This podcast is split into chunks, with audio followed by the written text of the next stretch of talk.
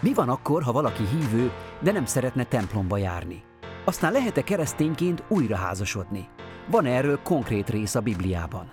És vajon az állatok a mennybe mennek? Ezekre a kérdésekre válaszol a Hiszed vagy sem legfrissebb adásában Csűrös András református lelkipásztor. Tartsanak velünk! Mi van akkor, ha valaki hívő, de nem szeretne templomba járni? A hívő ember elsődlegesen nem templomba jár, hanem gyülekezetbe. A gyülekezet kitüntetett pillanata pedig a vasárnapi istentisztelet. Ha valaki hívő és nem szeretne templomba járni, akkor azt javaslom, hogy kezdjen el templomba járni.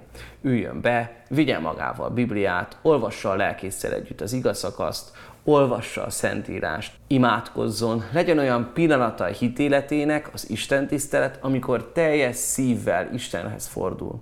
Kezdjen el hétköznapi alkalmakra járni, ahol szintén együtt lehet hívő emberekkel. Ezeket a köröket feltétlenül járjuk meg, mielőtt mondjuk gyülekezetet váltanánk. A hívő embernek ugyanis szüksége van a hívő közösségre, mert olyanok vagyunk, mint a mobiltelefon, megy egy ideig töltés nélkül, de egy idő után hálózatra kell csatlakozni. A hit hálózata pedig a gyülekezet. Csatlakozzunk! Lehet-e újra házasodni? Van-e erről konkrét rész a Bibliában? Köszönöm Sára kérdését és megosztott lelki életét. Javaslom, hogy a dilemmájával, a nehézségeivel keresse fel a helyi lelkipásztort és beszélgessen vele erről. Keresztényként nagyon nehéz dolog a vállás meddig kell megbocsátanom, meddig kell tűrnöm, rámehet-e az egészségem a másik ember szeretetlenségére? Szerintem nem. Törekszem arra, hogy a kérdésre válaszoljak.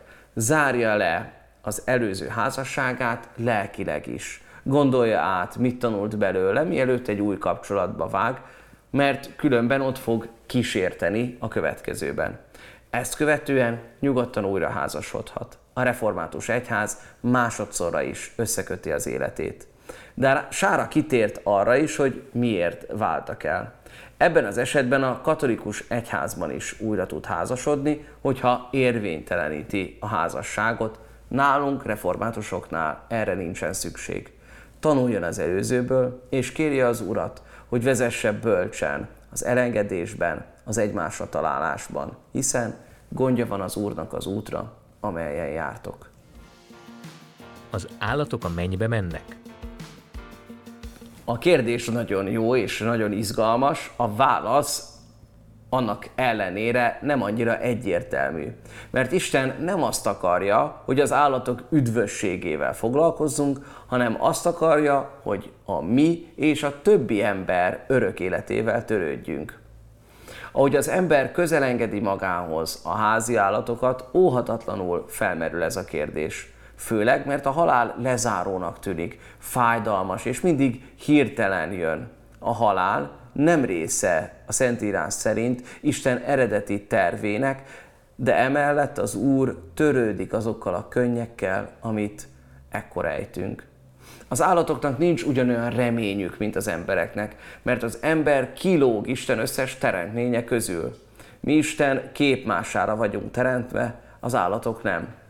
A Biblia nem beszél egyértelműen erről a kérdésről.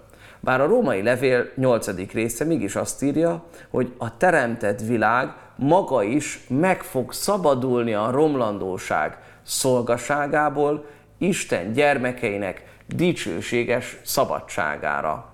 Azaz Isten valamiképpen az egész világot kiszabadítja a bűn és a halál romlottságából. Játszunk el a gondolattal, tételezzük föl, hogy az állatok tényleg a mennybe vagy a pokolba kerülnek.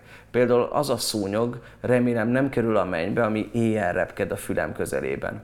Ha így is lenne, hogy a mennybe vagy a pokolba kerülnek az állatok, Tudunk-e bármit is tenni azért, hogy az egyik állat ide, a másik pedig amoda jusson? Nem tehetünk semmit azért. Ezért Isten azt akarja, hogy elnevesszünk mi, hanem örök életünk legyen. Ezért jött Jézus Krisztus a földre. Érted és értünk. Azt szeretné, hogy a másik emberért és a mi üdvösségünkért tegyünk. A mi örök életünkért annál is többet tehetünk elfogadjuk Krisztus értünk hozott áldozatát és szeretetét. Ezzel kell törődnünk, és utána pedig a másik ember üdvösségével. Adja az Úr, hogy észrevegyük a feladatot, a küldetést az életünkbe. Köszönöm figyelmeteket! Továbbra is várjuk kérdéseiteket a hiszed vagy sem kukac református.hu címre. Jövő héten újabb epizóddal jelentkezünk. A mai műsor pedig most már nem csak a Magyarországi Református Egyház Facebook oldalán, valamint a Youtube-on nézhetitek újra, hanem visszahallgathatjátok a legnagyobb podcast felületeken is. Áldás békesség!